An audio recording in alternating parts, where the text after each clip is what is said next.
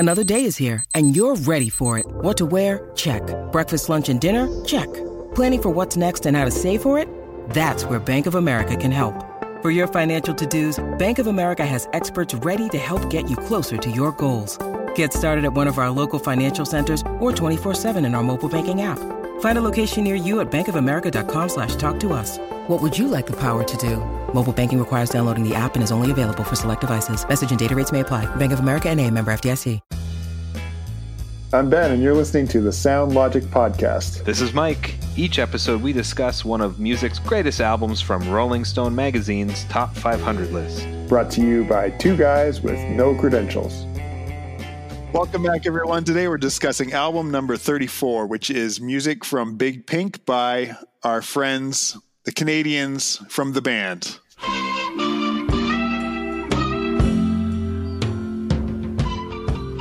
And we're very excited this week to have back a special guest, Jason Crane. You may remember Jason joined us way back for episode twelve when we discussed Miles Davis's Kinda Blue. And Jason, we're excited to have you back again. Thanks for joining us. Thanks. I'm very happy to be here and happy not to have been typecast just into the jazz podcast. I'm happy to be That's here true. for uh, some rock music. This is rock music? Oh, God. Wow. Well, we're, what, are, what are we? It's just a one minute and ten seconds in, and we're already shots are fired. Your uh, your typecast comment, it, it is worth saying. You have a very long running, maybe the oldest podcast in the jazz world. So it, it wouldn't it would have made sense for us to just bring you back for the jazz albums. But we know that you are a person who cares about music broadly, much broader than just the genre of jazz. And um, I think it was probably soon after our last recording with you where we sort of were looking ahead at the next albums coming up. And, and this was one that you were interested in, an album that you feel um, some special attachment to. So we're really happy to have you here, Jason. Uh, there are more aspects of who you are, too, than uh, hosting a jazz podcast. Um, no, that's it. That's pretty much, that's that's pretty much all. I think of myself as beautifully one-dimensional. Yeah, a jazz podcast and a uh, a, a longer than brief chat podcast host too. Yeah, uh, I also host another show called A Brief Chat. I co-host that with my spouse, Owen. And originally, it was a ten-minute daily weekday show that right. was kind of focused on thoughts about anarchism and Buddhism. And then whenever Owen would be on, people would always say, "Can we have more Owen, please?" And so uh, eventually the, the the challenges of producing a show every single day of the week uh, were fairly great, especially since many of the shows had guests, including Ben, who was on an episode. And so I decided to make it a weekly podcast and just bring Owen on as the permanent co-host. So every episode is about a half an hour. It's a chat with Owen and me, and then it's an interview with a guest who inspires us. And the general theme of the podcast is living authentic lives on our own terms, and you can find it at a brief chat dot com. Plug over. Please go check it out. Yeah. J- Jason's giving us thousands of dollars to be on this podcast to yes. plug his own. And so um, we need to thank our sponsor. And Jason and I met, I think we mentioned this on the last podcast uh, episode with you, that we met in the radio studio at ninety-eight point seven The Freak here in State College, a radio station that no longer exists. Even in web form, there was a transition where they were in web form for a while, and now even that has disappeared. But in its peak, at its pinnacle, uh, Jason was, I think, the most um, pointed and relative, uh, relevant uh, radio host in our area. I had a morning show that I think covered the heart and soul, especially of the sort of justice-minded folks in this weird Happy Valley. And um, Uh, it was a great thing to get to know you in that way, I think, especially as I was arriving as a new person to town. Having uh, the radio station as a, a way to sort of talk about some of the things that I was doing was incredibly valuable as my uh, presence here became established. But but finding out that there were other just, justice-minded people in town was really special for me, too. So uh, appreciate it, Jason. And it, it seems especially fitting to say that as you're sort of moving on to other horizons now. Um, yes, I'll be leaving the planet Earth. Very excited about that. Owen and I uh, used some of the enormous amount of money that we get from podcasting to yeah. uh, build a, a rocket uh, that is mm-hmm. uh, in our backyard. It's on uh, Easterly Parkway in State College. You can see it from several miles away. And so uh, early next year, we'll be uh, blasting off for what I assume will be our equally successful lunar colony venture uh, yeah. called Crane Base One. And uh, we invite folks to check out crane base one dot com and uh, book your rooms today. I'm sure if I was more New England savvy, I'd make a joke about how Western Mass is really um, outer space, but uh, I, I don't know enough about the region to pull that punch off. uh, well, anyway, I'm I'm super glad to be here, and I'm I'm really happy to be here for this record. This is one of my favorite yeah. uh, rock bands of all time, even though we've already heard from uh, one of the Peanut Gallery, is maybe the rock record. But the uh, the band is is absolutely one of my all time all time favorite groups, and I just I think they don't get as much love as they should, and so I'm super excited that you guys have reached this point where we can, you know, kind of dig in on what I think is a, a really special album by just a, a truly incredible group of musicians. Mike and I are pretty uh, new to the band, um, aside from growing up in Canada, where there had to be a certain amount of Canadian content on the radio, and so the band. The band's bigger hits would get a lot of airplay. Um, I've never really done a deep dive. I think Mike is in sort of the same boat. But I'm curious, Jason, uh, given your the ways that you go about your music journey, I think are you you go down these rabbit trails when you find something that you like. And so I'm curious, sort of from the origin st- state, um, did you find Dylan first and discover the band that way, or was the band uh, in your wheelhouse before your awareness of Dylan, or, or are they simultaneous, or how does that work? Well, I didn't really grow up listening to rock music very much. I mostly listened to kind of big band music and Nat King Cole and stuff like that because of my grandfather. And then mm. I it wasn't until high school and I got into prog rock. And I, of course, I had heard of Bob Dylan before I'd heard of the band, just because of the relative levels of their fame. I mean, it, sure. even if you don't listen to Dylan, it, you really have to live a sheltered life from all pop culture to never have heard of Bob Dylan. Right. And so uh, not only had I heard of Bob Dylan, but in nineteen ninety-one, I was part of a, a religious work group called the Company of Strangers that was affiliated with the local uh, Episcopal church, because my uh, one of my best friends, his dad was the Episcopal minister. Oh. And Company of Strangers did work for um, – for folks who couldn't afford to have work around the house done themselves. We did landscaping and home repair and all kinds of things. And uh, what one reward that we got for this, and we, we camped while we did it and that kind of thing. It was, it was really lovely. But one thing uh, that we were, we were rewarded with was going to a Bob Dylan concert at the end of this camp. What, um, what kind of church is this? Because, yeah, well, Episcopalians, who knows, man? Uh, they're all a bunch of dope smoking hippies. They're so good people. Yeah. we, um, in I, I lived in Canandaigua, New York at the time, uh, and oh. Canandaigua, which is in the Finger Lakes, has a an outdoor performing arts center uh, that everybody there just calls the Shell, because it's, you know, one of those big. It's got like a seated section if you spend the bread, mm. you know, that's yeah. like under a big concrete awning kind of thing, and then sure. the, the hill. So, of course, we were up on the hill. Now, this was nineteen ninety-one or nineteen ninety Bob Dylan, which was the absolute worst time ever to see Bob Dylan uh, because it was it was after the height of great Bob Dylan and before the emergence of grizzled cabaret Bob Dylan, which is where we are right now. It was right in the absolutely unintelligible, barely a functioning human being on stage Bob Dylan. And so Aww. I hated every second of it. And I thought, this is Bob Dylan. Like, this is what everybody is so keyed up about, Bob Dylan. Mm. This is awful. And then when I got married the first time, I married someone who was um, a fan of kind of more traditional roots rock music. And through that, ended up listening to uh, the band. And my my first wife, Jennifer, and I just got completely obsessed with the band. This was in about nineteen ninety-six mm. or so. And we uh, we th- we were so obsessed that when Rick Danko died, we lived in South mm. Carolina, and we packed a car to drive to the Hudson Valley to go to his funeral, wow. which we ended up, unfortunately, not being able to do because there was a storm uh, that prevented us from leaving the island we lived on in South Carolina. But that was where we were at. Like, we were so in love no with this way. group that, wow. you know, many years after they'd ceased to be a, you know, a real factor, when, uh, you know, when Rick died, we were like, okay, that's it. We're no matter we.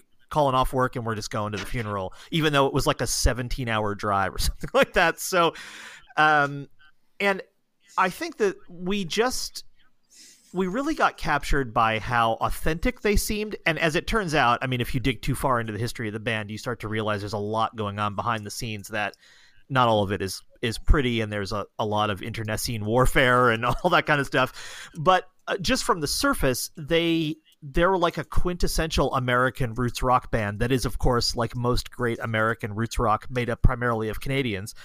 And, you know, same with, you know, Neil Young, Joni Mitchell, you know, all the great, like, American, you know, roots rockers are all Canadian.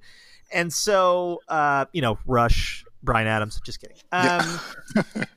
yeah, so Celine that Dion. was... Celine Dion. Right, Celine too, Dion, right? all, all the great roots rockers, uh, you know, from Woodstock ninety-seven. So we were really, really in love with them, and that for me has continued to this day. Um, I, I just... There's something about them that is unlike any other group of the time, and I think that is largely because they were just completely unafraid to be who they were. And yeah. that authenticity really shows through in the music. They just don't sound like anybody else, and they don't come across like anybody else. And they, despite the fact that they had some success, they either were not very good at or were not particularly interested at the kind of rock and roll marketing that might have helped them back mm-hmm. in that in that day. Uh, and that, that for me is a that's a plus, not a minus. That's a you know a, a feature, not a bug. There's a lot of risk, it strikes me, with this group, in that guys from Canada trying to pull off American South Americana.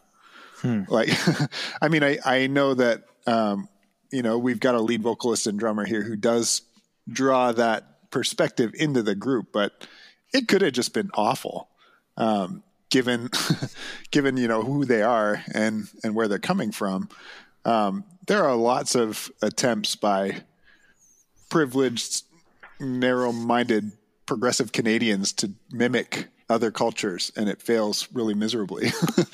and uh, and maybe they're, I don't know, I don't know enough about them to know exactly precisely how their story is intertwined with that with that world, but um, it could be it could be horrible, and unfortunately it's it's wonderful. Um, Yeah, I mean, it's certainly saved by, well, but two things, I think. One, they're extremely talented musicians. Yes. Mm-hmm. You know, like, they everybody can do everything. They they work incredibly well together. They're all extremely talented at their respective instruments.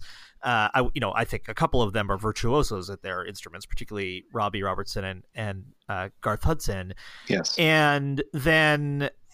on top of that, they, I mean, they really paid their dues. You know, I mean, they came up as the backing band for Ronnie Hawkins, you know, as the Hawks. Mm-hmm. And, you know, that was a real, like, like if you watch The Last Waltz and you see Ronnie Hawkins uh, plays with them at The Last Waltz, I mean, you can... you can really see how, first of all, what he was like, the kind of like screaming, you know, belter kind of guy. And these guys really needed to like hold it down behind him. And they absolutely did that. And then, you know, from Ronnie Hawkins, they ended up touring with and recording with Dylan, not only at the height of his powers as a as a writer, but I think in the maelstrom of switching to electric music. Right. And yeah. so there was just so much to weather in that storm of, you know, being the guys who switched Dylan on, essentially. And, you know, I mean, there's the the classic, you know, somebody yelling Judas at Dylan at wherever that was, Royal Festival Hall or Royal Albert Hall or someplace. And, you know, to be the guys on stage, although it wasn't Levon at that time, it was a different drummer, but to be the guys on stage when that happened is is pretty amazing. And to, hmm. you know, to now in retrospect, we think of things like the Basement Tapes and, you know, the live album Before the Flood, stuff like that. I mean, that's like, that's some of the greatest music ever recorded.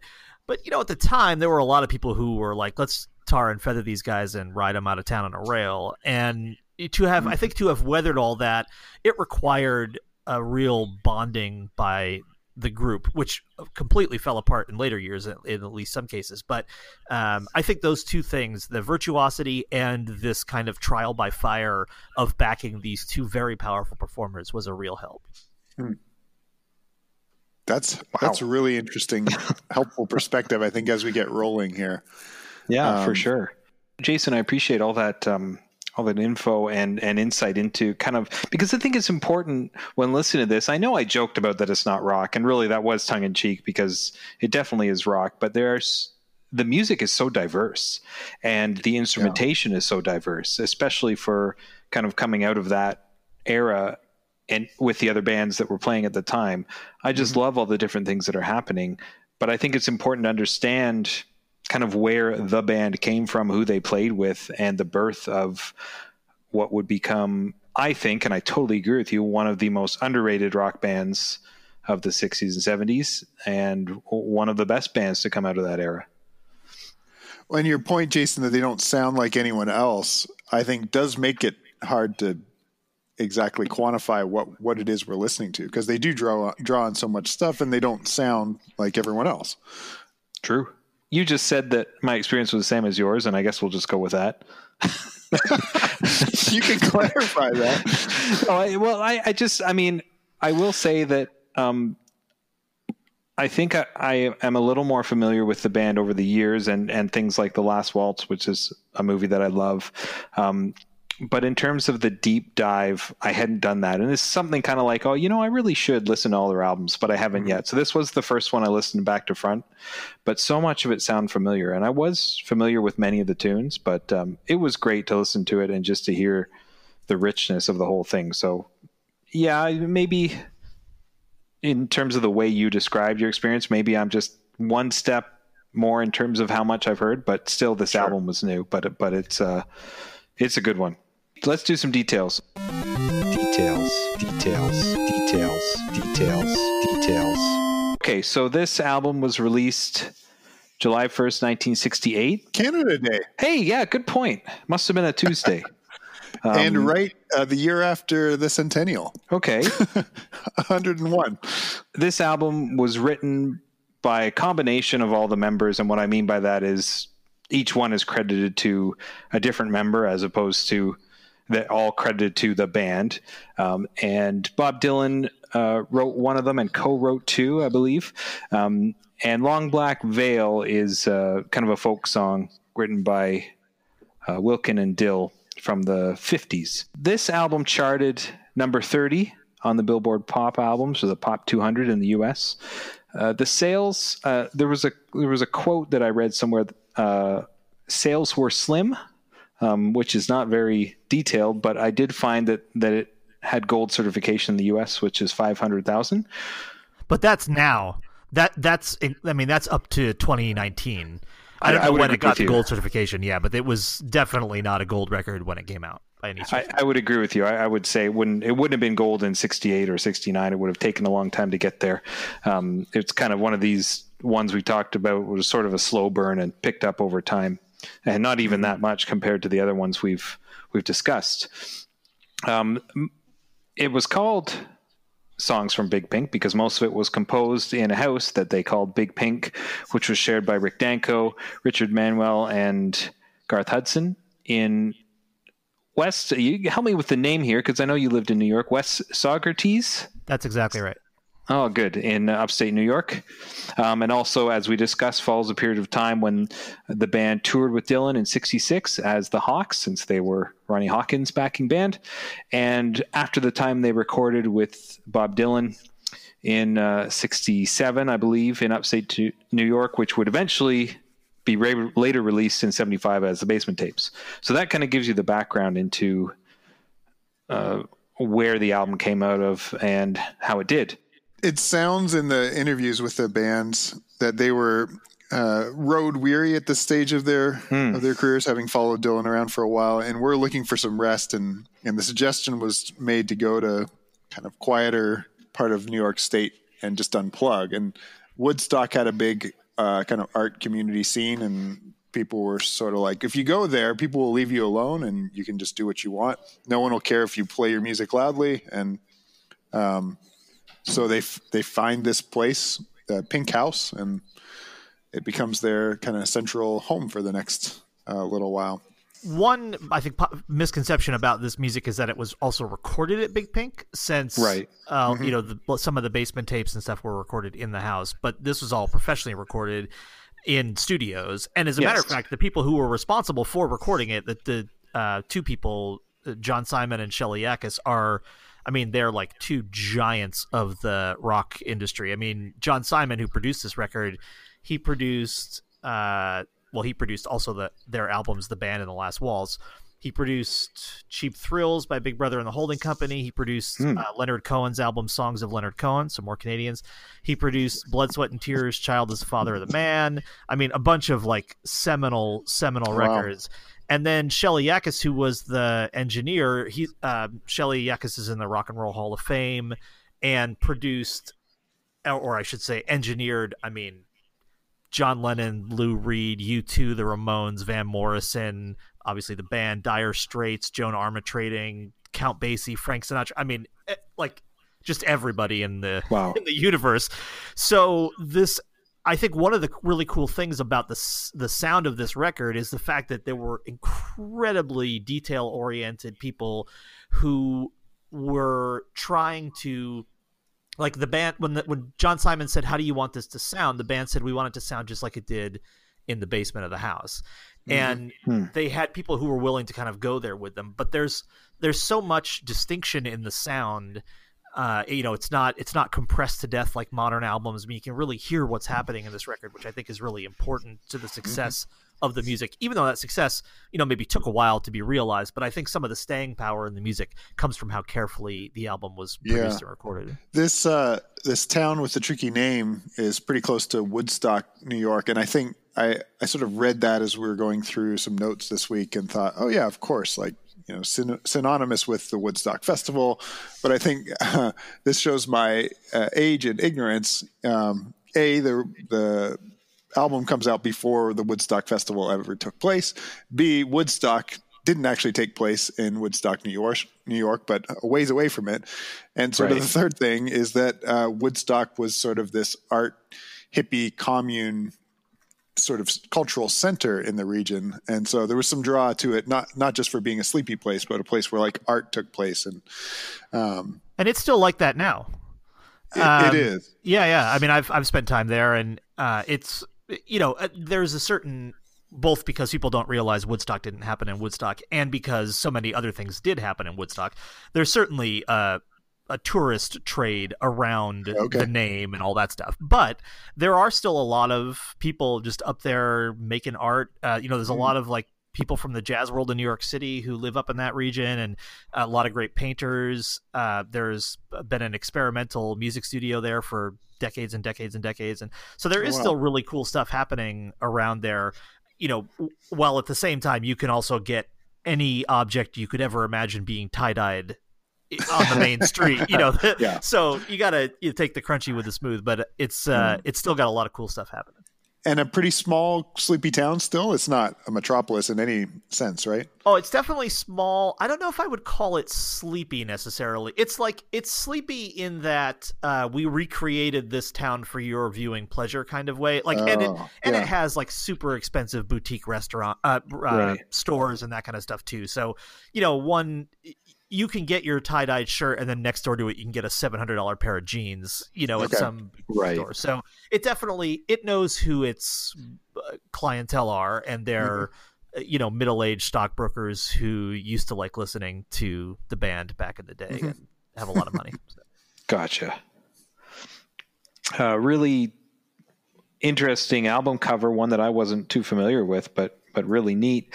Um, this is a painting, and another album cover here that doesn't have the name of the artist or uh, album name on it, uh, which right. is all, I always find interesting. You know, you want to kind of market your, I know it's going to be on the side, it's going to be on the disc, but you want to market it, you know, like put the name of, right, of the right. music on there, but from, especially for a debut album. Yeah. It's interesting, but uh, yeah, just uh, image. And this is a painting. Um, and it's a painting by Bob Dylan. Um, and I read that uh, he had offered when they were first proposing to do it and recording music, he had offered to sing and then had kind of declined or was either what declined or was told to decline, but he decided that he wanted them to discover their own sound and become a band and an entity without him, uh, which I think was, was a really good decision because they sound great on their own, kind of found their own identity, but he offered to give this uh, beautiful contribution uh, to the album, which was his painting. Uh, and also interesting that there's five members of the band, but there's six people in this painting, which, you know, we would assume that one of them is the painter himself, Bob Dylan.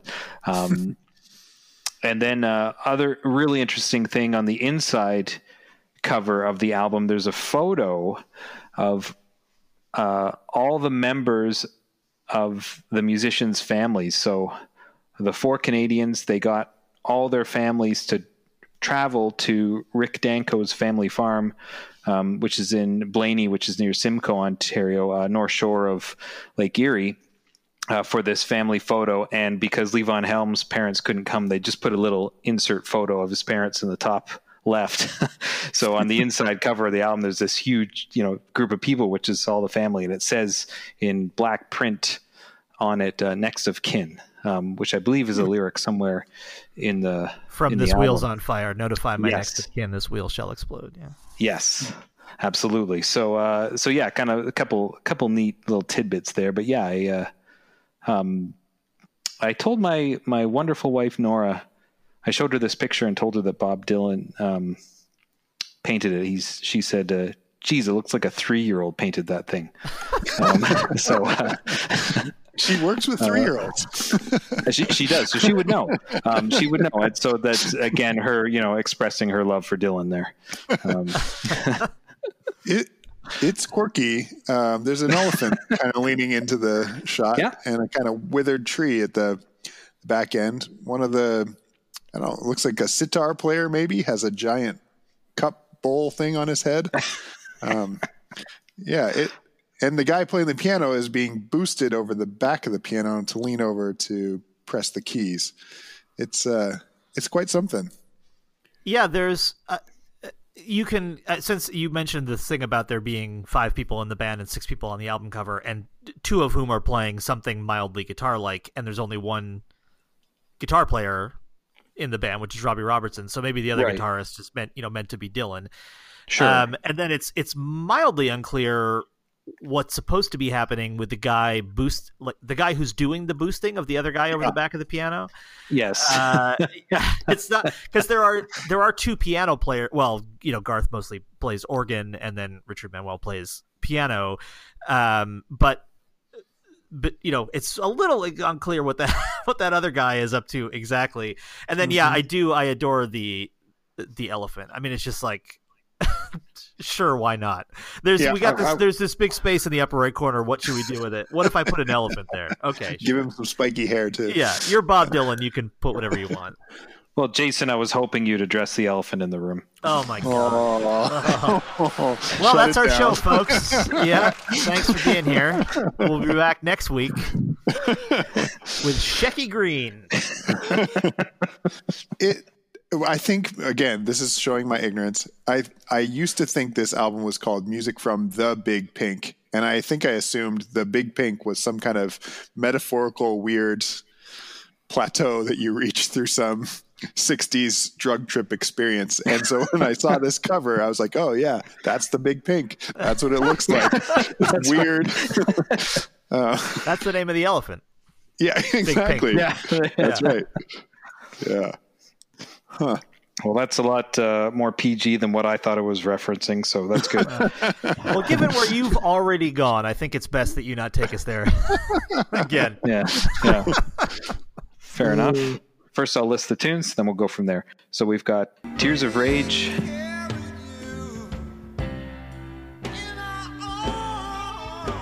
To Kingdom Come,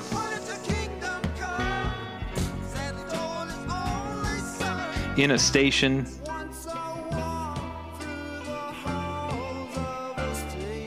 Caledonia Mission,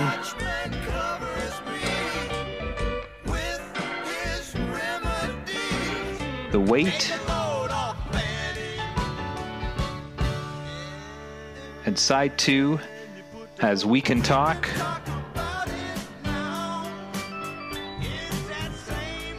Long Black Veil.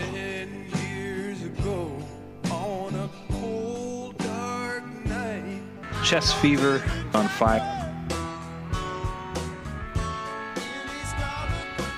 Lonesome Susie.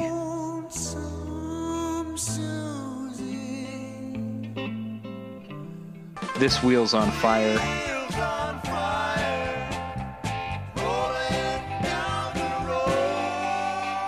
I Shall Be Released. So again, Ben, we talked about the sweet spot, ten, eleven tracks seem to be the kind of the the standard L P would hold that. That's been very consistent in most of the albums we've talked about. Uh, Jason, why don't you start us off? Do you have any favorites, or when you listen to this or have memories, songs that come to mind right away as your favorite? Well, I mean, I hesitate to say The Wait, because that's, if anybody knows any song by the band, that's the song they know. And if you listen to classic rock radio and the band comes up, that's the song that's going to play. Yes. Uh, either that or The Night They Drove Old Dixie Down. I guess those are the two, the yeah. two band songs that anybody knows. But The Wait is a masterpiece. I mean, we know it yes. for a reason, and it is an absolute masterpiece. Agreed. Um, I, this, to me, this whole album is almost like one long suite. And sure. yeah. I... This is from the era when albums were released. Yeah. And so I tend to think of this as a, a a contained body of music. And that's how it feels most whole and right to me, is listening to this whole record all the way through. Even though you can hear these songs, I mean, on Rock of Ages and The Last Waltz and many other places, you can hear these songs reappear. Even on the some Dylan live records, the band plays, like... Uh, Before the Flood, or is it After the Flood? Now I've confused myself. I can't remember. It's in some direction to the flood. Uh, the live album, they play a bunch of these songs, and but they never sound to me as right as when you hear them in this in this collection. Yeah, uh, sure. You know, for example, the the stuff that happens with Chest Fever into the you know the the kind of organ opening into the song, and uh, This Wheel's on Fire into I Shall Be Released, which is just, I mean, that's an amazing twofer. Yeah. Um, I, there's, I just I did want to mention that uh, Levon Helm wrote a book called This Wheel's on Fire about hmm. his time with the band, and particularly uh, it it mentions a lot of the stuff that happened around the time of The Last Waltz and all of the acrimony that was happening when essentially Robbie Robertson made the unilateral decision to end the band and then made a big thing out of it. Um, yeah. And I just want to recommend to people to to check out that book, because it's it's really, really brilliant. But yeah, I, cool. I, this to me, this whole thing, it's it's almost like a, like a rock symphony or something. It's not a concept album, but it is an album that is an album. Like it yes. really holds together. Yeah. Does it come out of the... Um... You know, they had they, they had really successful musical careers before getting to their debut album. Do you think that a lot of this stuff was was built over that long stretch of time, or do you have a sense that it really does come out of the Big Pink and that, you know, basement hangout time? Um, or does this feel more like something that's been crafted over a long period of time? No, I do think... Well, I think the uh, sound of the band and the cohesion of the band is yeah, the result yes. of all of that time on the road. Mm-hmm. So yeah. that, like, if you um, if you even think about who sings on these songs, because the band doesn't have a lead singer. Everybody except Robbie Robertson sings uh, on these albums, although Robbie Robertson does kind of sing on To Kingdom Come, and he gets a microphone whenever you see him on stage, but I'm firmly convinced that microphone's not plugged into anything. But, uh, but um, oh, and actually, I, I said everybody. Garth doesn't sing. Garth so, doesn't sing, no. No. Um, so you have uh, Richard Manuel sings lead on the first three tunes, then Rick Danko sings the next one, then Levon and Rick sing one together, then all three sing another one, sing the first one on side B, and then Rick, and then Richard for two, and then Rick, and then Richard. And I think the...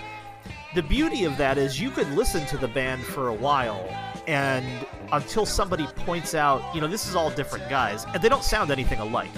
But I think the sound of the band is so cohesive that it doesn't leap out at you immediately, oh wait, these are all different singers. Yeah. And if you listen to The Wait, that's like a masterclass in how you get a bunch of different singers who don't sound anything alike to blend and to carry different parts of the song. Because in The Wait, they, you know, they kind of lo- come in at staggered times and that kind of thing, and different people sing different verses. And I think really the the fact that they are able to move so effortlessly around one another. You have two guys playing keyboard instruments. I mean, that's eighty-eight keys times two, whatever that is, one hundred seventy-six keys, which easily could get in the way of each other. You know, you've got just a lot of moving parts in this band, and the fact that they fit together so well, I think, comes from all those years on the road. Yes. Though I, I do believe that the music was primarily written, you know, who knows how much they wrote on the road before this yeah, happened. Yeah. But it does seem like it was a, one of those intensive times where, like, everything is kind of clicking. You're all in a space together. You're in that creative headspace. And, uh, you know, Robbie Robertson all of a sudden is like, well, all this time we've been doing other people's music. I've had all this stuff I want to say, and now I'm going to say it. Uh, yes. Because he is the primary songwriter on this record. I, I don't know that I've ever talked with you about how you feel about Fleetwood Mac's Rumors, Jason, but Uh, Mike and I like it, so hopefully, yeah, hopefully no, we're, I mean, we're not, not going to be downplayed for that. But all-time classic. Um, yeah, I, I think that album does a good job at highlighting what each of those artists do well, and I think that that's apparent here too. And that, um, like you said, it, it they're taking everyone's best parts and blending it seamlessly together, so it doesn't feel like you're listening to um, three uniquely different singers as you go through the album, but it just feels like a band. Um, yeah. And it's, it's a band brilliant. Where nobody's really out in front. I mean, mm-hmm. the, you know, if you think about, like I, I mentioned when I was saying who else John Simon had produced, that one of the thing, one of the people he produced was uh, Janis Joplin with Big Brother and the Holding Company. Now, this is my own ignorance, but I can't name any member of the band Big Brother and the Holding Company except Janis Joplin, who was right. obviously clearly out in front. I mean, she was yeah. she was the the reason for the season. I mean, she was why that entity existed, even though I know they existed before her. But um and you know, you think there's a lot of bands like that. You think there's a maybe, even if the band had the same people in it for years and years, this is where it gets confusing because the band in this record is also called The Band. Even if a small B band had the same members for years and years, there are many of those where you yeah. mostly know the lead person, right? Like, right. I mean, Neil Young and Crazy Horse had the same guys in it for a very, very long time. And I know uh, uh, more people who know more about rock music, even that, you know, certainly than I do, could probably name every member of Crazy Horse, but I can't. Whereas yeah. in the band, if you take any of these guys out, it's not the band anymore. It's mm-hmm. it is absolutely dependent upon the these parts, and the whole is absolutely greater than the sum of them, and yeah. it is a complete amalgam of the members of the band. I mean, in later years, it certainly, you know, the focus often was on Robbie Robertson, uh, you know, because of his songwriting and because he, he was very skillful at making that the case, but. And, you know, certainly in, in this time, it absolutely was a a group project that, mm-hmm. and it shows, I think. And they're not going off and having uh, isolated songs thrown in here too, either. They're they're pretty much all together for all of them. Yeah, absolutely. Yeah, there's no yeah. like, you know, me and my acoustic guitar are going to sing right, right now. Yeah, yeah no, right. that not at all. I, I want to come back to what you said, Jason, about the. the uh, vocalist. I can, even before researching here, I could pick out, you know, Levon Helm on a few because he's got a more specific, but I didn't, re- I thought it was mostly Rick Danko. Um, and what you said about how they, they can do a whole album without you saying, oh, that's a bunch of different people singing. Until I read, I hadn't realized how much Richard Manuel um, had sung on it. Um, So they, they do a really great job, and The Wait is unique in having different people sing on different verses. Uh, at work, we listen to classic rock radio pretty much all the time. So in the course of a week, I hear a ton of bands and songs, all from the sixties, seventies, eighties. Um, and there are hardly any other ones other than we talked about Fleetwood Mac that has different vocalists, but not mm-hmm. on the same song doing different verses. I think that is such a unique song for that, and it's done so well, and it is a masterpiece, and uh, that is so unique on this album too. It's a sign of how uh, how uh, difficult people found it to distinguish who was singing when, that when you watched The Last Waltz, there's a, I can't remember which song this happens on, but there's a song where Richard Manuel is singing, and it's two verses before they find him with a camera. they're, you know, they're yeah, just pointing funny. a camera at somebody who's not even singing. Like, just Rick Danko's just standing there yeah. playing the bass. His mouth isn't moving, and then like two verses in, they finally somebody finds the spot, pit, puts a pin spot on Richard Manuel, and the camera finds him because they're like, "Oh, we're not really sure who sings this song." And I just think like That's that tells awesome. you everything you need, and that was. You know, Martin Scorsese is directing the cameras at what right. is supposed to be the grand celebration of this band, and they're still not sure, right. even then, right.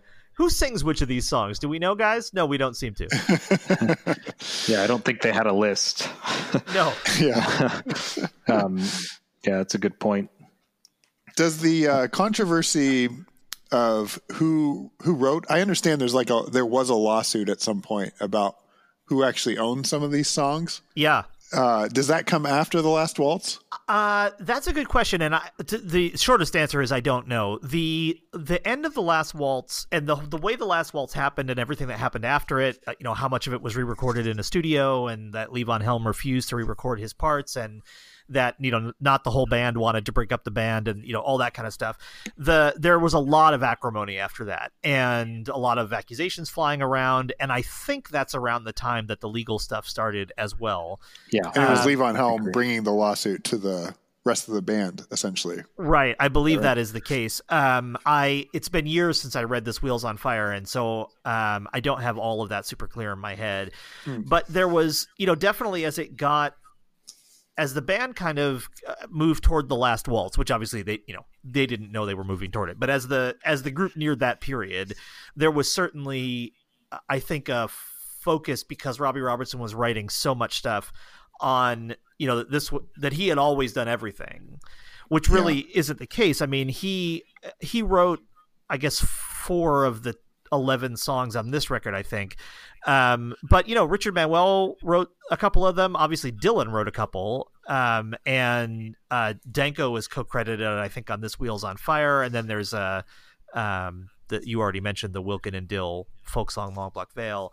So, you know, I don't. it didn't start out quite as much, I don't think, as Robbie writes all our songs. And I think by the time it got to that place and, like, Robbie makes all our decisions, too, there, there was a lot more anger, hmm. you know, in the group. Yeah, and when they reformed in the eighties, um, it was without Robbie Robertson. Yeah, that's Am I right. correct? Yeah, yeah, yeah. So we see that he was kind of maybe, as you said, the reason they broke up, and then they wanted to get back together. Uh, anyways, Ben, do you have any? Uh, fa- I mean, we don't. We don't have to. We can come back to more of your favorite stations. But Ben, do you have a? Do you have a favorite here, or uh, as you listen to it, anything that popped uh, first listen? Anything that popped out? Yeah, well, so I feel like before I should even begin, uh, that I'm realizing as we go through this list that there are, when I when I end up liking an album, it's for one of three reasons. First reason is it's something I've listened to for a long time and I love it. The second reason is it's an album that even though I hadn't listened to it, it's got a lot of radio hits, so Thriller would fall into that category, or even uh, Led Zeppelin's self-titled album that we already reviewed. Um, the third one that I think I'm beginning to like the most is an album where I know almost nothing and ended up just being like totally enamored by it. Um, the first time through, aside from The Wait, which was the only song I think I had really uh, heard, or at least been aware that it was the band before, I, I didn't uh, resonate it with super well the very first listen. And, and I'm not sure what that's about because... You know, uh, after several weeks, I'm really, really loving this this music, but it's kind of grown on me over that time, and I wonder if if that dynamic is part of the challenge that um, uh, this the album sales and things like that. Why this album isn't held up uh, in such high regard as some of the others? That it is something that it kind of grows on you or warms over time. Um, there's definitely just an incredible depth to these songs and a musicality that I think you both have already mentioned. Um, but the song that I think, you know, given all that preamble, the song that jumped out to me almost from the first listen is one that I was like, oh, this is cool. Why have I not heard this before? Is is We Can Talk, which follows The Wait and I think starts the second side. Um, I don't know. It just seems like a fun uh, track on the album, and digging a little deeper into it, it's uh, it's made up of, of puns that the band has with itself, or had with itself. Um, so it's, it is sort of a tongue-in-cheek uh, song that has a really cool musical vibe to it. And I, I so that's the one song that I really keep coming back to. But the whole thing, I I, I think um, uh, the opening track, Tears of Rage, is kind of an interesting choice to begin an album, but I, I really like the way that goes. And Jason already mentioned the sort of dual duality of the This Wheel's on Fire and I Shall Be Released as sort of a closeout yeah. to the album. That's just such a really powerful way to to complete the whole thing too. And um, I hadn't really been thinking about this too much until Jason brought it up earlier, but the the way that it works as a whole is just really powerful. I feel like I have a hard time starting this album and not going all the way to the end. Like, I almost feel like I have to have a forty-five minute section of my day if I'm going to press play on one of these songs, because I don't want it to stop after after the, one of them plays, um, which I think is really powerful and says something, I think, specifically about a good album and not just a good collection of music. And it's not a record of, like, hooks and hits. I mean, it, no. it well, it's not to say that it couldn't have been. It it didn't turn out to be, other than you know, other than the wait. Uh, cert, I think I shall be. Re- it's interesting because this song, this album begins and ends with songs by Bob Dylan, and uh, which it, it, I know he doesn't uh, sing on these songs, but it's it's an interesting choice when you're trying to find come out from the shadow of Bob Dylan to start right. and end your record with songs by Bob Dylan. hmm. um, although you know they're brilliant songs. I mean, yes. and Richard Manuel co-wrote Tears of Rage, uh, and Rick Danko co-wrote This Wheel's on Fire. So you know they the guys of the band contributed.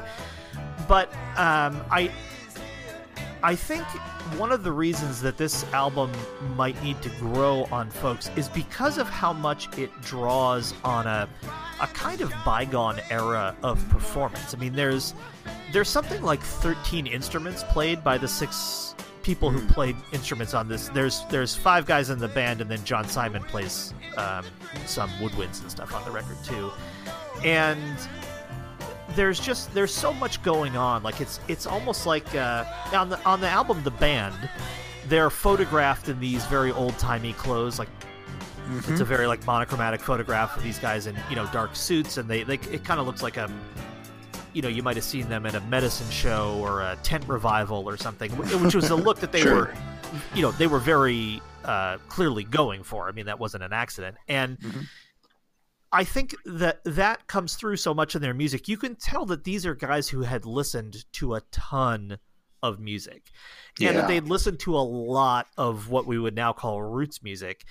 Um, and I think that if you didn't come up listening to that kind of music, which most of us didn't, then hearing this stuff in the beginning, it can almost sound like music from a bygone era, even though it's played on, mm-hmm. you know, what at the time were, and really still are, modern instruments.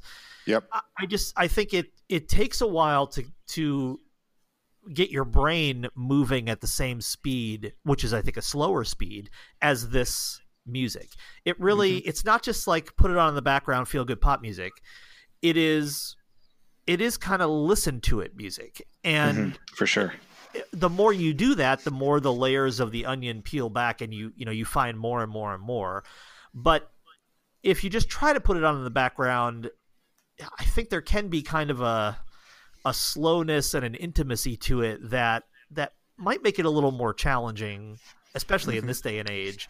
Uh, you know, than a lot of other albums that make their way onto the Rolling Stone list that, you know, like you mentioned, Ben, I mean, it's a, it's a night and day experience to listen to Thriller versus this for a host yeah. of reasons. But certainly yeah, yes. one of those is that Thriller is like a very produced album that just jumps out of the speakers at you. And, you know, there's, uh, there's lots of like super poppy hook stuff. And this album is not, is not that at all. It's like the antithesis right. of that. And I think that does make it challenging. And superficially, Uh, their collective voices are are not, for as as exceptional of uh, instrumentalists as they are, their collective voices lean more towards Dylan kind of warbly. Uh, you know, it's it's their feeling that they're putting into it, not necessarily their their their perfection. Um, and I think if you're just listening it as background noise, those things stand out perhaps more than the soul of the music, if that makes any sense at all. Yeah, when my uh, when my first wife and I started listening to these guys, I clearly remember, and still to this day occasionally bring up, the fact that she said, man, Rick Danko can't sing. Yeah. And then she, by the time Rick Danko died, as I said, we were ready to dr- to make a seventeen-hour road trip in our pickup truck to go to his funeral. Yeah. And, you know, she had completely turned around to, you know, just being passionately in love with the sound of Rick Danko's voice. And mm-hmm. I would say that all these guys can sing, except, well, not all of them, but the, the three main guys who sing can sing exceptionally well. They just sing exceptionally well in non-polished ways that we're yeah, not sure. as used to. Yeah. Um, whereas... And I think the, to some degree, I think the same is, is true of Dylan, but I would say that all three of these guys have way more vocal control than Dylan does. And I think that especially becomes clear when you listen to live recordings of the band, uh, of which there are quite a few, uh, both officially released and bootlegs, that you can really hear how much like Richard Manuel had the whole soul thing down. And, you know, Danko had this kind of like tenor croony thing going. And Levon has, you know, this... the same way he plays drums, it's like dirty swamp funk thing happening with his voice. Mm-hmm. And I mean, these guys have exceptional vocal chops. It's just not what we're used to. And right. yeah. you, like to compare it to Rumors, Rumors has a bunch of singers on it who are, uh, uh, again, Fleetwood Mac, who are exceptional, exceptional vocalists. Right. And they're exceptional in a way we're more used to. Like the, yes. the, you know, the vocal quality of the people who sing in Fleetwood Mac is a much more radio-friendly vocal quality, and it's, you know, it's a lot of high-soaring, powerful vocals.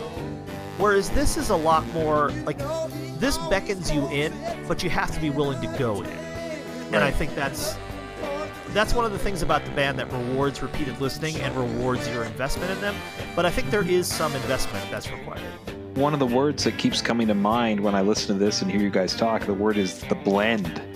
And isn't that what you yeah. want from a backing band? I mean, I know these guys are going out on their own here, but they were a band who was built and excelled at backing up other musicians. And, you know, uh, you don't want people singing behind you that are going to steal the show. They have great blending voices that are subtle and gentle in many ways and don't necessarily have a, you know, big vibrato or something that steals the show. Um, and I think that we hear that not only in the vocals, but in the instrumentation too, that all the instruments just blend so well. I don't know what it is about them, and maybe it's that specific point right there, Mike, but they don't strike me as sort of polarizing vocalists in the same way that like Randy Newman or even Dylan, you know, people seem to either love or hate the kind of a quirkier sounding vocalist. I don't think you, you hear that all that much from the band, although maybe your ex-wife, Jason, was pretty clear up front. Maybe more people do feel that way than I'm aware of. I, I'm not sure.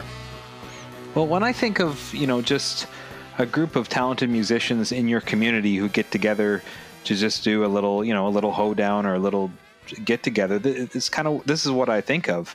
Yeah. It is sounds like a very normal, average, normal person kind of singing. Does that make sense? Yeah, it absolutely does. And there there's a moment, uh, there are two moments that epitomize the magic of the band uh, for me.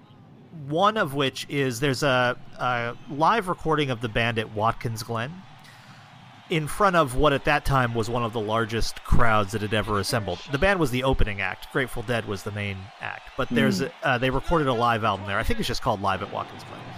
And during the performance, there was a thunderstorm and they had to leave the stage. And uh, eventually Garth Hudson comes back out and plays the organ, and uh, it's just, it's amazing. But there's a moment in that live performance where I think it's as the kind of the storm is brewing, where Levon Helm and Rick Danko start singing this, um, I guess it's like, I guess it's an old folk song. It's like there was an old lady from, I think it's Houston, but I can't remember. She had five hens and a rooster. The rooster died, the old lady cried, and the hens don't lay like they used to. And they just start singing this song together. And it's this beautiful moment where, like, one of them starts singing and then they all just jump in. And it it's effortless. It's just like, it's exactly hmm. what you just described. If the, if the people in your town got together and had a hoedown, but it just happened that the musicians were e- exceptionally talented musicians. But I mean, it's yeah. not, when you listen to the band, you don't think, oh, I could never do that. You think, oh, I could probably do exactly. that too. Like, that's yes. what fooled everybody about Bing Crosby. Yes. When people listened to Bing Crosby back in the day, mm. every every person thought, oh, especially every guy, because that when Bing Crosby came around, the, the popular voices were high tenors. And when he came, every person thought, oh, I sound just like him in the shower. I can do that too. And it was deceptively simple, because you come to realize, mm. oh, you no, you don't sound no. like Bing Crosby. I think it's the same thing with the band. You listen to these guys and you're like, oh, yeah, like I could sing that way too. You can't. But the fact that they that they bring you in that way, I think, is really important. And then the other moment, which is very similar to that one, is a moment in The Last Waltz where they're being interviewed in, you know, like the green room or whatever of the Winter Garden, and they start singing Give Me That Old Time Religion. And yeah, it's like they're just all bound by this shared love and this shared repertoire of old mm-hmm. music. Yes. That I think knits them together in a way that even then, when the group was dissolving, you know, when that was being filmed, it's... it's clear how much they all love this kind of, they they all draw from the same well, and that you, there's no way you can make that up, and you can't, if it's not there, you can't invent it. And if uh, if you hear it, I think it seeps into you in a way that makes you, you know, if this music starts to hit you at all in in the gut and in the heart, I think it really burrows down in because of the way it sounds like people who are just in love with the music they're playing. Well, that's a wrap. I think that's a good, that's beautiful. That's a really, yeah. Uh, oh, yeah. Uh, and, and I knew that talking about this album would be more than just talking about this album, because yeah. the band is just so unique and has so, so much, you know, stories and lore around it. Um, I, I wanted to make a few comments about these tracks if I could here. Um, first of all, I love the way that horns, different types of horns and wind instruments are blended throughout this album. I really resonate with what you said, Jason, about this album sounding like a whole movement. And I love the way that they use the wind instruments, and not uh, to, to contrast like, uh, you know, Clarence Clemens in the E Street Band, where it's just this way out in front kind of sax solo sound, and other bands that have sounds like that, or even the Stones who put saxophone in, but it's really way out in front. This just really blends in. Tears of Rage with that uh, baritone kind of uh, almost make it sound like a trombone in that, but just kind of uh, blending in there, just sounds really great. And I love that touch to it. I think that fits very well with a lot of the different organ and, and keyboard sounds that, that kind of give a, a orchestrated sound to the album, especially since they're all, well, with the exception of the baritone horn that you just mentioned, they're all played by the same person. All of the, you know, the organ sounds and the clavinet and the soprano and tenor, all of that is played by Garth Hudson. Is all um, Garth Hudson? Yeah, the um, John Simon plays the baritone, and he plays tenor on one or two of the tracks. Okay, but but, but the rest um, is Garth Hudson, yeah, right? Garth is the only, there's only one woodwind player, and that's Garth, and he also plays the organ. So, although Richard Manuel occasionally plays organ, but I mean, when you hear like the, whenever there's a big organ part in a song, it's Garth. And then whenever yeah. live there was, uh, sometimes they would have a horn section, and then sometimes it would just be Garth, and he would like play soprano saxophone solos on songs and stuff. But I don't think he even, I'm not sure if he improvised or not. Uh, I know that I have seen written out solos that he played. So I I think he might have been more of a, you know, a, a compositional soloist where he figured out what he wanted to play and he just played the same thing each time. I, I don't want to say that that's absolutely what happened, but I absolutely, I definitely have seen written out Garth Hudson solos. Right. Um, But yeah, I think th- the fact that there's kind of one brain behind a lot of that, yeah, really helps. Absolutely, the, the adds to the cohesive nature of the album. Uh, speaking of Garth Hudson and the organ, I love Chest Fever. Oh my and, god, it's so good! And the just the sound of the organ in that is so oh, it just bites, um, and it's got kind of that raw, almost. Uh, if you can call that sound raspy, like a vocal would be raspy. It, it's just a great way to start a track. Um, I remember when I heard it years ago and thought, what is that? That is one of the coolest things I've ever heard. Um, and just the way they have that low notes kind of uh, kind of resonant vamping behind as the song comes in. Really, really cool tune. Probably one of my favorites on the album is Chest Fever. And um, nobody plays organ like Garth. I mean, he no. I, recently on the jazz session, I was interviewing John Medeski from the band Medeski, Martin and Wood, and many other things. But he Ooh. he also plays organ and keyboards. And uh, John Medeski, I think, is one of those people like Herbie Hancock and Chick Corea and a few others who you can, Stevie Wonder, you can listen to one second of them playing keyboards and you know who it is, which is right. challenging because the keyboard, although you can program it to sound like different things, uh it is not it's not an instrument you're having the same kind of physical effect on as like your mouth on a mouthpiece, that kind of thing. So when you have a very individual keyboard sound, I think it's even more impressive. And Garth, I mean, just nobody sounds like that. And he had all those no. uh he had the I think there's a some sort of pitch shifting thing built into his organ, because there's a lot of times when he plays them, the pitches are really like, you know, wobbling all over the place, and he's, you know, he's like glissing up into other notes with a pitch shifter, and yeah. he just nobody sounds like him at all, uh, which I, I just love. I mean, he because he's such a classically trained musician, it's like they just got like a church organist and put him in a rock band. And, yeah.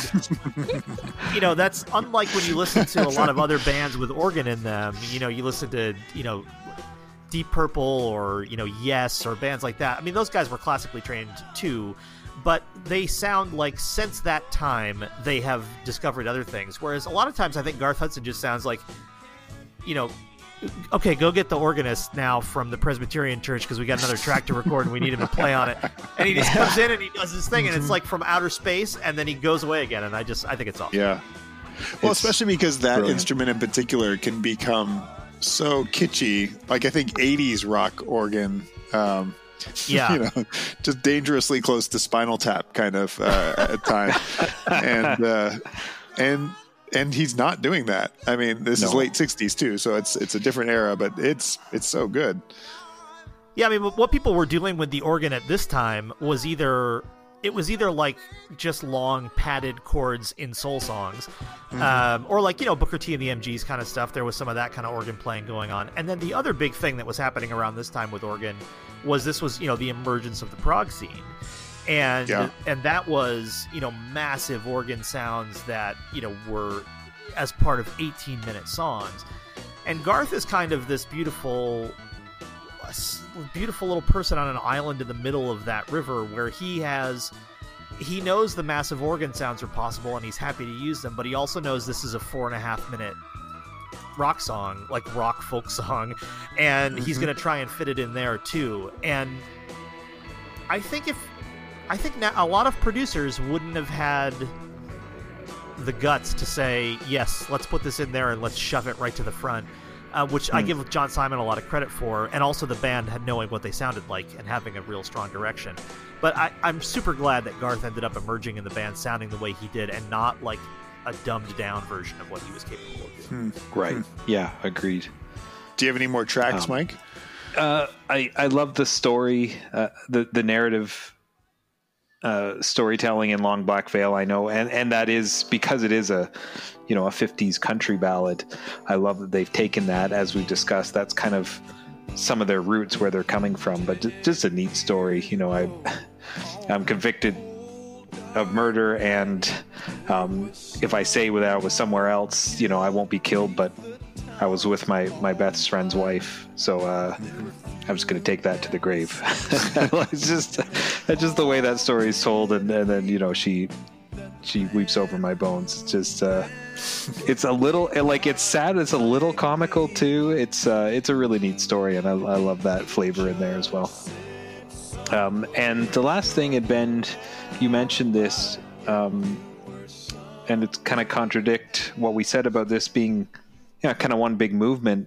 Uh, I, I too think that Tears of Rage is an interesting choice for an opening track if you want it to be kind of this pop commercial successful thing. Like I would put, you know, We Can Talk or To Kingdom Come or something like that, or even, you know, Chest Fever or This Wheel's on Fire, anything mm-hmm. as the opening track other than Tears of Rage, because it comes in so soft, you know, and it, it it's a great song, but even as a second track. I I find it hard to get into the album sometimes, starting with that. Not because I don't like it, but it's just, I guess, not what my expectation is for how I want an album to start. Um, I don't know. Jason, do you have any any comments on that? Would you have a, a counter argument to that? I, I don't know if it's a counter argument. I guess I would just say that this this album to me feels incredibly intentional. And sure. I think if you're...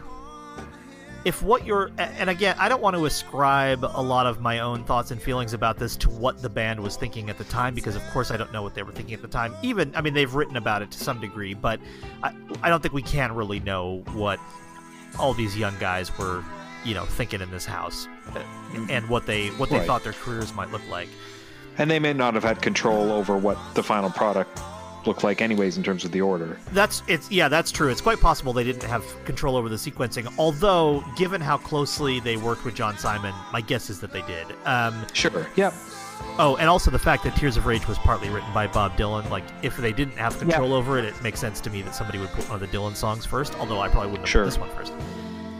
But I do think there's something about this, the unapologetic nature of the way this album is put together, that it just says from the beginning, like, this isn't what you expected. Like, first of all, Tears of Rage mm-hmm. is the longest song on the album.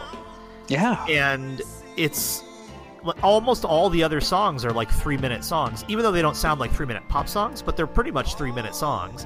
Yeah. Tears of Rage is, is five and a half minutes long, and I to me, it, it's just a statement song. You know, it's like, okay. here's... If you don't like this, stop now. And if you like this, sure. there's a lot more of this coming. Yeah, yeah. Which I, I, I really love. I mean, the as the first thing on your first record, to put, to put Tears of Rage as the first song, yeah. I think is a real, like, it's a power move. You know, it's it's them Balls. just saying, like, yeah, this is this is who we are, and this is what we're gonna do, and. Uh, Over the course of this record, we're going to have a bunch of different lead singers. We're going to play a bunch of different instruments. We're going to sometimes sound like a recording of a medicine show from, you know, the eighteen hundreds, and just deal with it. Like, here it here it comes. We're going to put a, you know, a sad murder ballad in there, and this wouldn't be the last yeah, sad yeah. murder ballad they would, you know, they would record or write, for that matter. Um, I I just love it. I. I really think from the first seconds of this record, you know you're in a different world, and sure. if you're willing, I, yeah. if you're willing to go there, it's really going to reward you. I think that that's kind of what, what I would expect you to say, or someone kind of defending that, and, and it really it does that as an opening track. It does kind of paint the picture. This is what you're getting into here. Uh, this is what we've got in store for you. I just I still just kind of go. But that one, like that's the, that's the opening track. I don't know. But again, that's about me and kind of what I expect. Also, too, there's something um, as I'm listening to a lot more L Ps. Uh, you know, when you put the needle down and you listen to the first few notes, you're staring at the record spinning, and often I associate that first track having a lot of that circular movement and motion and going on when I put it on with a lot of. Uh, You know, think about uh, Secondhand News, you know, and other opening uh, tracks on albums. Uh, and I don't really imagine a spinning record when I hear Tears of Rage, but that's, again, that's just me. No, um, this is like the funeral cortege going by. Yeah, exactly. I, I was actually going to say it's got a melancholy vibe that makes me think of the Wonder Years for some reason, like uh, a sort oh, of wow. nostalgia, uh, nostalgia to it. That uh, I know thematically the lyrics aren't really pointing in a youthful childhood kind of way, but um, it does a good job at setting a tone that this is that you are being transported to somewhere else. And the last one I wanted to mention, and um, Ben, I think you would know this album. Jason, I'm not sure if you know, uh, Jack Johnson did the soundtrack to the Curious George movie a few years ago. Oh my God, I've heard that album. It was more than a few years ago. My my son, who I played it for all the time, is about to go to college, so uh, but it was a very long time ago. But yes, I know that album very well. I, I was hoping that, you know, his age would have lined up with that movie, and, and you would know this. Um, what I hear when I hear "We Can Talk" and just the rhythm of the way the chords are moving through, I imagine something from that. Maybe um, you know, "Three's a Magic Number" kind of sounds sounds sounds a, a lot like that. Uh, so that was kind of nostalgic too, because that's also an album that um, that we really love in our family, um, and is it's so great because it's one of those sort of like kid albums, but is not as well. You know, it's it's something that as an adult I really really enjoy, um and yeah, "We Can Talk" somehow reminds me of stuff from that. So um when we finish recording, I am definitely going to Google the band Jack Johnson, because I'm pretty sure this podcast just made the first ever comparison of those two musical artists. And I'm, I'm so I, yeah. I definitely want to know whether that's the case, because I that was beautiful, but in a billion trillion years I wouldn't have thought, you know what this reminds me of is your, your Google search is going to be a challenge, because it's going to come up with a billion hits for Jack Johnson's band. And yes, that's also to... true.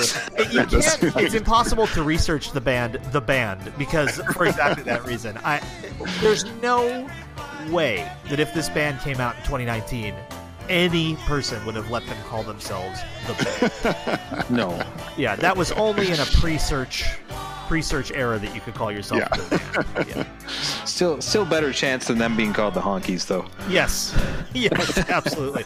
we'll I, save that one for Ben. I just want to um, throw one thing in. Um, yeah, absolutely. Uh, it, just because I might never get a chance to talk about these guys on a podcast again, uh, I, I have been a little uh, antagonistic toward Robbie Robertson because of, you know, what I believe was kind of his single-handedly disbanding this group, but I do want to say uh, two things about him. He is an absolutely genius songwriter, and and I think that this does not get as much, nearly as much love as it deserves. He is one of the great rock lead guitar players of all time. In one of the weirdest ways you can play mm-hmm. rock lead guitar, he is not he is not like a shredder. He's no. not. You know, he's not out front with one foot on the monitor, you know, one hand in the air as he plays a, a bunch of chords with his other hand. He's not that kind of guitar player. He plays lots of weird harmonics. He plays lots of strangely held high notes. And uh, but one of just to come back to The Last Waltz one more time, I detest Eric Clapton with every fiber of my being. And oh, my, no. one of my absolute favorite parts of The Last Waltz is when Eric Clapton. Wait, don't spoil it. Don't spoil it. No, no, no. Okay, Ben, okay. Don't listen to this. Okay, I'll take my headphones off. You guys can talk. Okay, just for a I'm second. Jason, I, should, I shouldn't have done that to you. That no, was okay. rude. One of the best parts of The Last Waltz is when Eric Clapton is playing a guitar solo and his guitar strap breaks and he drops his guitar down and Robbie Robertson comes in and finishes the solo and just wipes the floor with Eric Clapton. Like, Eric Clapton is fake blues, and Robbie Robertson, who is also, well, I think he's actually maybe Native American? I'm not sure. Um, he might be a First Nations person. I don't, I don't know about that. But anyway, Eric Clapton is like white blues, and Robbie Robertson is the blues. And I, I just, you, you can't give enough love to Robbie Robertson for what an amazing guitar player he is. I don't think he gets as much love as he deserves, and I just want to make sure that since I said a bunch of things that sounded like I was kind of dissing him, which I was, um, I, I'm not dissing him for his musical contributions in any way. He's a he's a stone cold genius, and he's a deadly guitar player. So. And and that is a very magical moment uh, in the film uh, where that happens, and I and I love that, and I'm Does looking forward to sharing that. Have a chat feature so we can tell Ben it's safe to come back. I jumped back in. I thought you okay. would be uh, wrapped up, but uh, yeah, maybe we not. are. We are. We're done. So I'm assuming you were talking about the Eagles touring with Eric Clapton. Oh my God! How much you were? That's like Ragnarok or something. Eric Clapton and the Eagles on tour together. That's the end times. I will definitely be in a bunker somewhere waiting for the aliens to take me when that tour gets announced. Oh boy. Uh, you were right about uh, Robertson's uh, mother uh, was both Cay- Cayuga and Mohawk. Okay, great. Uh, in origin, so she's uh, uh, from Six Nations Reserve um, near Toronto. Uh, so yeah, definitely First Nations. And um, we didn't end up talking a whole lot about the weight. Um, but the only other thing, I guess, uh, and, and we could talk about it. We could do a whole nother episode on just the weight because uh, it's awesome. Um, uh, it has become very iconic through its uh, being featured in Easy Rider, which I believe came out in sixty-nine, or it might have even been that same year, uh, the movie with Peter Fonda and Dennis Hopper. Which is uh, awesome and disturbing, and if people haven't seen it, they should see it. I watched it within the last year or two because a coworker of mine who's in his sixties now, kind of grew up. He was a kid. He was like a mid-teen when his parents took him to see Easy Rider in the theater. Oh my God! Uh, because because he was into uh, bikes, and so there was a few scenes where I think uh, they were just kind of shell shocked. Um, and you know, he was like, "Geez, this is great." That's you know, amazing. Like... That's like I, I'm really into mountain resorts, so why don't we go see The Shining, Mom and Dad? Oh my God! Right? But they had no idea. Oh, of course, and, of course. And, you know, and neither did did he. But um, so he said, uh, you know, we were talking, we listened to the music and talking about the band. He's like, as soon as the weight came on, he's like, "You've seen Easy Rider, right?" I know he's a motorcycle guy. I said, "No." He's like, "I got it at home. I'll get it for you. You know, you got to watch." And I did. And I was, you know, it was like both parts really neat and really weird at the same time, and definitely a uh, an art piece. Um, oh, yeah. Uh, Dennis Hop- Dennis Hopper at the helm there. But I mean, I don't know. I wouldn't say that it made The Wait famous, but it certainly kept it a part of kind of being iconic in American, not only music culture, but just culture in general. Absolutely. Um, it has kept it, has helped preserve it as one of the best rock songs ever. So that's all. That's the only other thing I want to say about The Wait. Since you brought up Easy Rider, I am contractually obligated to say it contains one of the great Jack Nicholson performances of all time when he is asked whether he has a motorcycle helmet or not. And I just, I, I if, listeners, if you do nothing else, if you never listen to Music from Big Pink, but you go to YouTube and you Google Jack Nicholson, "I've got a helmet," this will have been time well spent, is all, is all I'm going to say. Boy, I sure wish I was going with you. Yeah? You got a helmet?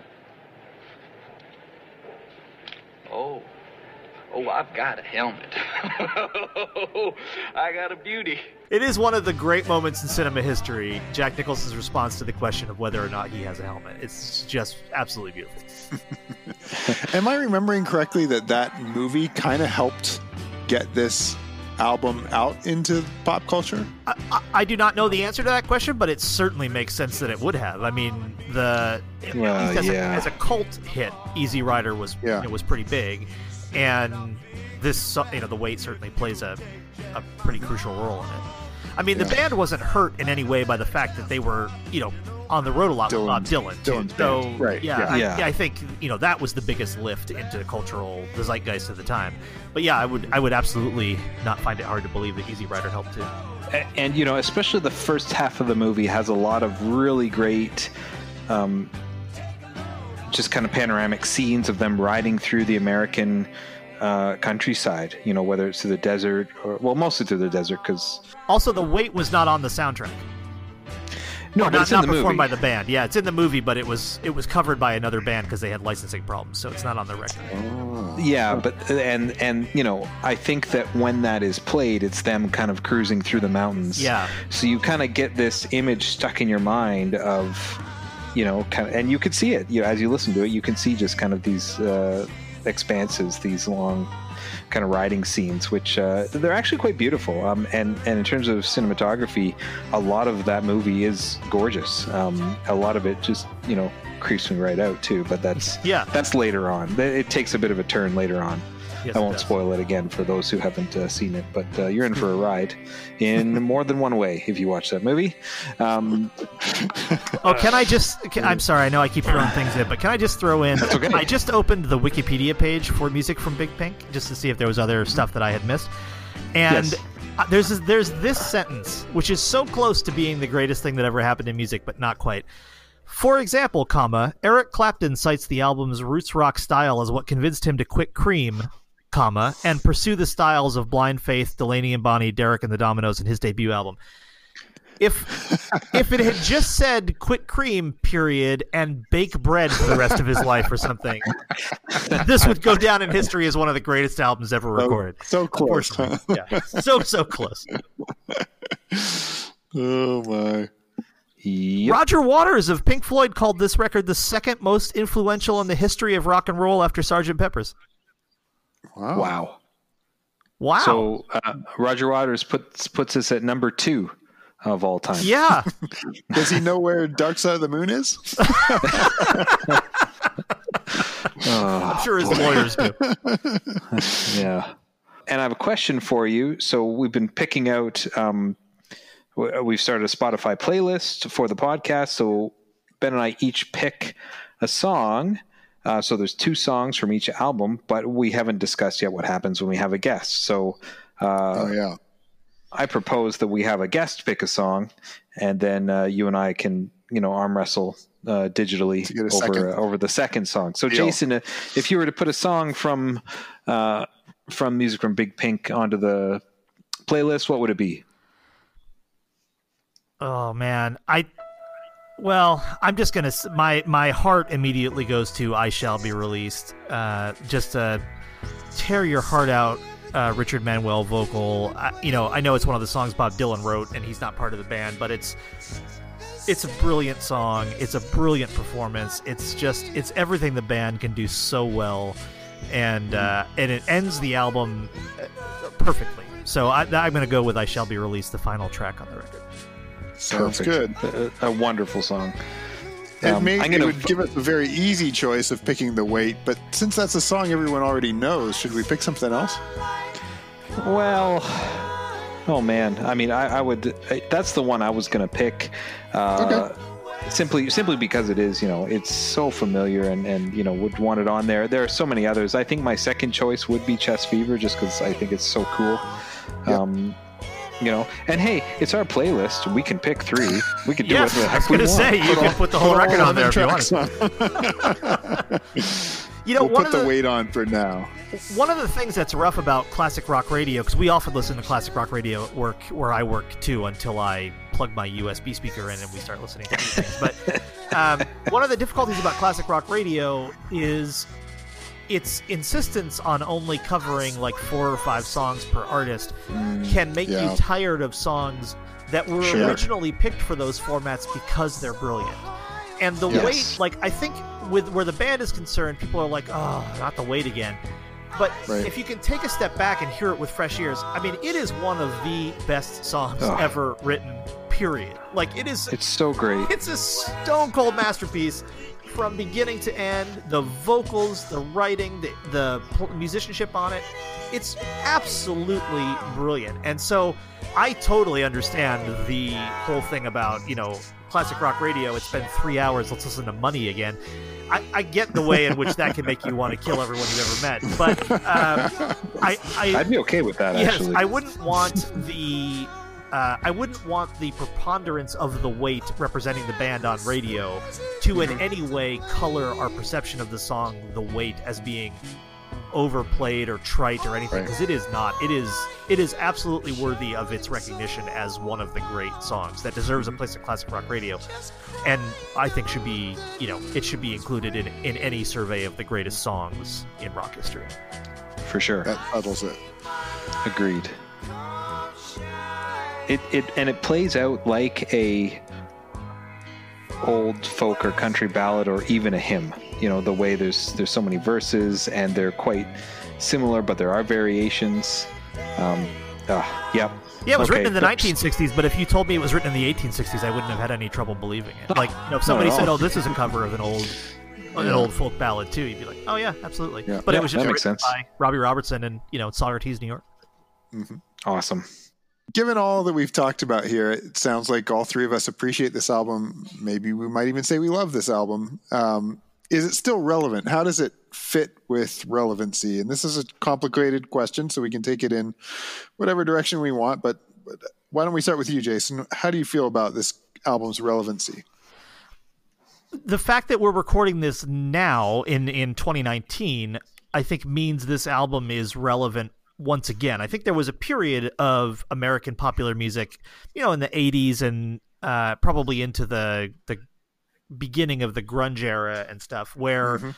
maybe this roots rock thing, it didn't have the ear of the public anymore.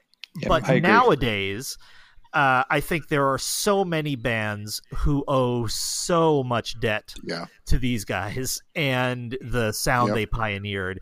Because I know when, uh, Ben, you mentioned at the beginning that we met because of ninety-eight point seven The Freak, and ninety-eight point seven The Freak played a lot of, you know, what I would call kind of Americana rock, in addition to, you know, many other things. But we certainly had a, a heaping helping of that kind of music. And so much of that music owes a sonic and songwriting debt to what these five musicians did over their careers. So I think in an odd way, uh, this album has become more relevant again. Uh, I don't think it was ever... I don't think it ever went out of style for musicians, but I think for the general public, it has come back into fashion and currency because so many other bands are, are grabbing onto this roots rock idea nowadays. I love that. And I think when when modern roots rock is done as it's at its best, it sounds an awful lot like this. Like when I think about my favorite Avett Brothers songs, for instance, they sound an awful lot like they could be on this album. Sure. Um, mm. I think that says something about its relevancy. It's not for everyone, certainly. I think I, I think just like this album is an acquired taste, I think not everyone right now is listening to uh, you know, modern folk rock or roots rock. But, but yeah, it absolutely still sounds like something that could be played on a radio station like The Freak. I think some of the sounds, some of the... Some of the organ sounds and some of the instrumentation maybe would be not quite as relevant or sound a little dated at this time, but most of it, you know, would be very relevant. Uh, certainly if we start at, you know, The Weight as being kind of the most recognizable, one of the most popular, uh, that's very relevant. We're still, people are still performing and writing songs that sound like that and many other things. Yeah, for sure. Absolutely. People are still covering The Weight. Oh, absolutely! Of course they are. They are. You know, I mean, are. It's like uh, yeah. not not only is it, I mean, like relevant, but it's it's still being played now. You know, people are still. Mm-hmm. Uh, you you could oh. go to a, a show by a lot of modern bands, and then you'll see so they'll break into The Weight. You know, at some point during it. Yeah, so, yeah, yeah. It's still it's still out there. That's for sure. Uh, all the way back at episode twelve, I think we were still trying to figure out what exactly we were doing here um, with this podcast. And I think in some ways we still are. But your uh, point, I believe, on that episode where you talked about whether the instruments being used are still used today, um, I think has been so helpful for us as we think about this question of relevancy. Does it still sort of fit with how music is being made? I think we keep going back to that time and time again when we're trying to answer this about other bands, and just wanted to say yes. thanks for that helpful yeah, word. We've brought um, it up several times. Yeah, yeah, my pleasure. As we keep going. Well, what about this position on the list? Um, uh, this list is not perfect, but uh, they've given this the ranking of number thirty-four on the list of the five hundred greatest albums of all time. How do we feel about that ranking? It's a tough one. I. Even after talking about it with you gentlemen, I feel like my opinion has changed of it. Um, and again, we've talked, you know, we've been, Ben, you and I have been learning more and doing more research about, you know, how the list was compiled, how they polled a bunch of different people, and, you know, they, those people put in their top fifty and kind of punched it into a computer and it spat out a number. Um, so, you know, that's one way to do it. Um, I think that if it wasn't for kind of the popularity of it and how many uh, issues it sold, sorry, how, how many records it sold, and, and that's unfortunate uh, because it's way better than how commercially successful it was. It is way better than how many copies it sold. Um, but I think that does kind of limit it when you try and stack it up against some of the other albums that are here. Uh, I think it should be a little higher, and for the influence it has had on musicians ever since and on this era and beyond. I think, you know, I think into the twenties, I could definitely swap it out for some of the albums we discussed between twenty-one and thirty. So yeah, higher for me. Yeah, higher for me too. Absolutely. I mean, it's hard for me to divorce my my love for this group and this record from my, you know, kind of rational assessment of how important it is, mm. because I'm not actually sure how many people have heard of the band anymore, you know? Mm. Um, yeah. I, I think if I just went out on a street uh, in, you know, this college town where we live and started asking people, you know, do you know who the band is? I don't think most people would. Mm-hmm. So it, from, you know, from that point of view, it's easy to see why other albums by groups that people still remember more, people who aren't our age still remember more, uh, might seem like they deserve a higher up place on the list. Mm-hmm. But I think in terms of the effect of this band on what came after it and the c- critical impact it had on Bob Dylan's sound, and Bob Dylan mm-hmm. obviously has a very revered place, you know, in the history of this music and on Rolling Stone's list. Yeah. I think given those two factors, I think it deserves a higher place than, than thirty-four, and the fact that it mm. contains one of the great songs ever written. Like if, if The Wait was a single, I think it should be higher up on the list, you know, than, than yeah, thirty-four. Right. And the fact that it's surrounded by all of these other songs. Um, that said, on a list of five hundred records, thirty-four is still pretty high. So yes. I, I don't have yeah, a, for sure. I don't have a religious objection to it being at thirty-four, but but much like no, Mike just either. said, I could absolutely swap it out for a lot of other things that are way higher up. Yep. I think this is the spot on the list where I, I feel like I'm uh, I'm struggling with bumping it up or down because of that very fact. Like thirty-four is high. um, there's albums uh, ahead of it that I would I would much rather see below it. And I'm sure we'll get to quite a number of albums in the next twenty, thirty records that um, I might place above it. Um, this one's a tough one for me also because it is still so new in my mind. Like it's really only in the last sure. few weeks that I've ever heard it. Um, it's a, it's, as I mentioned previously, it's, su- it's been such a joy to like find an album like this. This is sort of what I hoped most of the albums would be on this list. If I hadn't heard it right. before, it would be great. And I'd be totally convinced of why it's there. Um, right. So I don't know, I guess, I guess for now I'll stand pat. Um, but I, I wouldn't mind if it were higher, and I'd be surprised if it were lower. Maybe, maybe that's how I'll, I'll answer that. And probably also worth pointing out that the band is on this list three times. Yeah. Um, mm-hmm. twice, twice under their own steam and once, you know, credited as Bob Dylan and the band. So they're, they do get, you know, they do get, uh, I think, some more love, and they, uh, I think it's important and right that they're on this list yeah. more than once. I think they could be on it more times, to be totally honest, because I think they're, they have enough seminal recordings that I think they could appear more times. But uh, this isn't their only appearance, which is, is worth keeping in mind as well. So. Were they Dylan's backing band for any of his albums that appear? No. Um, well, they're on he, the list the, as Bob Dylan and the band for one of those records. For the yeah, for the base for the basement, basement tapes, tapes yeah. which was recorded, you know, what, around sixty-seven, but yeah. that album wasn't released till seventy-five. Um, and well, they started touring with him in sixty-six, but they were only the touring band. I believe Robbie Robertson plays, you know, one uh, a guitar on one track on Blonde on Blonde, but I don't think much else. They're not um, on that album. I see. No, no. Yeah, they're they're not on the list any place where they're not named. I see. Might be yeah, a, yeah. A fast way to yeah, put that. That's yeah. a good way to say it. Yeah, yeah. They show up um, not too far from here. Their self-titled album, The Band, uh, at number forty-five. Another masterpiece. And then the base. Yeah, it's it's mm. it's a good one. And the Basement Tapes is two ninety-two with Bob Dylan. Um, so that's yeah, that's the only two other times they show up.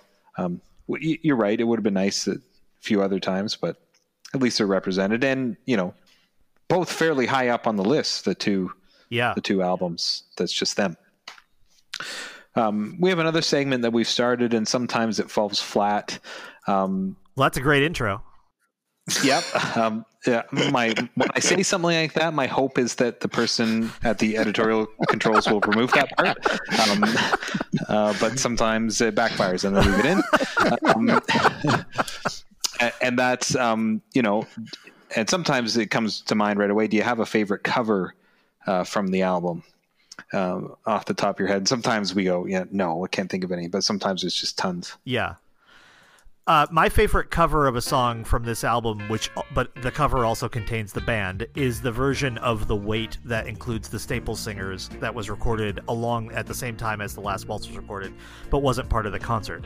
At the same time, they did the big concert, and then for the film, they recorded on a soundstage other performances, uh, and right. one of them is the Staple Singers singing this song, and it's amazing. Uh, hmm.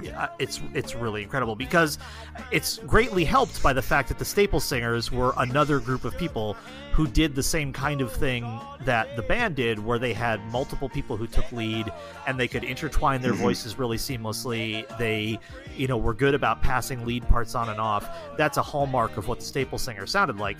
So then when you give them a song where that's built into how the song functions, they just knock it out of the park. So that, I think that's a really brilliant cover of a song by the band. Uh, that's that's uh, beautiful, because that was also the first one that came to mind, even though it's not really a cover. Um, it, that was the first one. I love that performance. I love the way that those vocalists portrayed this song, and Mavis Staples' performance on that is just really special. Um, sure is. And I love it. I love it so much. Um, Uh, there's an alter. There's a bonus track on the U K version of Weezer's Red album where they cover this. Um, that is not the one I chose, and in fact, I didn't think it was very good. But I do like Weezer, so uh, um, Weezer also covers The Wait. But th- those are the two that, the only two that came to mind. Ben, did anything come to your mind? Well, this week I found uh, a version of Long Black Veil, and I've realized since then that that's not actually a song that the band wrote, but um, it was done for, for a, a live television performance by Joni Mitchell and Johnny Cash. Um, and it's, a, it's haunting and beautiful in a different kind of way, uh, but I, I'm now wondering if they are... I think it was performed after this song came out on Music From Big Pink, but I have no idea. I would say so. A seminal enough song in that sort of artistry world that they were just singing it because everyone knows that song, or if it's because it was a song by the band. And there's a bunch of covers that um, were fairly well received of This Wheel's on Fire. Um, it was covered by Brian Auger and the Trinity. I think Julie Driscoll sings on that one. And that was like a top ten or top five U K song. That was right at the same time this record came out. And then the cool. next year, the Byrds did a recording of This Wheel's on Fire on Doctor Birds and Mister Hyde. Um, and there's a live album by the Byrds that I can't remember the name of that also has This Wheel's on Fire on it. And then Susie and the Banshees did an all covers album in the eighties. Uh, that was called Through the Looking Gra- Glass, that also had uh, This Wheel's on Fire on it as well. And that was another, it was a top something or other, top twenty, top ten uh, hit for them. So that song has reappeared a bunch of times over the years in uh, wildly different formats. Uh, and those are actually just a few of its covers. I know Elvis Costello has done it, and Guster, and a bunch of other people. Kylie Minogue, apparently, too. Oh, okay. Wow. Wow. Jeez. Well, and, you know, just before we wrap up, uh, th- I've said before, and, and we talked about this when we talked about Joni Mitchell's Blue album, um, you can do that when you have songs that just have such excellent structure, great legs. Uh, it can lend itself to so many different styles and genres and other bands and artists. So uh, when you have a great song, uh, it's going to be reproduced because of how good it is. Yeah. yeah. Definitely the case with this album. Yep.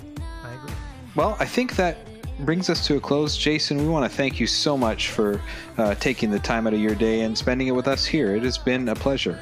Yeah, yeah, my pleasure. Uh, I, I'm really glad you guys are still cranking along with this for the next twenty years or however long it's going to take to do, uh, to do the whole list. Uh, we'll all be old old men on a porch somewhere, but I'm, I'm always yeah. uh, pleased to be welcomed back. And I was especially happy because...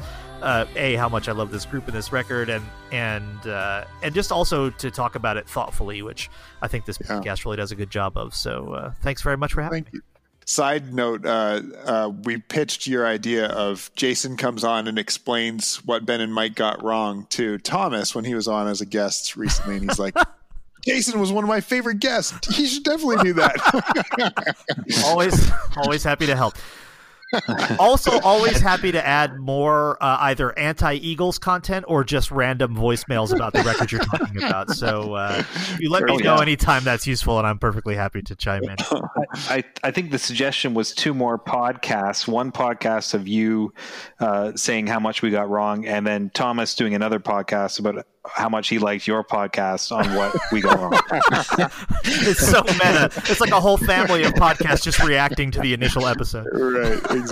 We're gonna we're gonna be the new McElroys. That's oh my yeah. god! It was just a McElroys reference, Owen. Yay! Oh Lord! Oh, guys, this is fun. This is always fun. Thanks so much, Jason. That was wonderful. Yeah, thank you guys. Mm. Always, always honored to be on.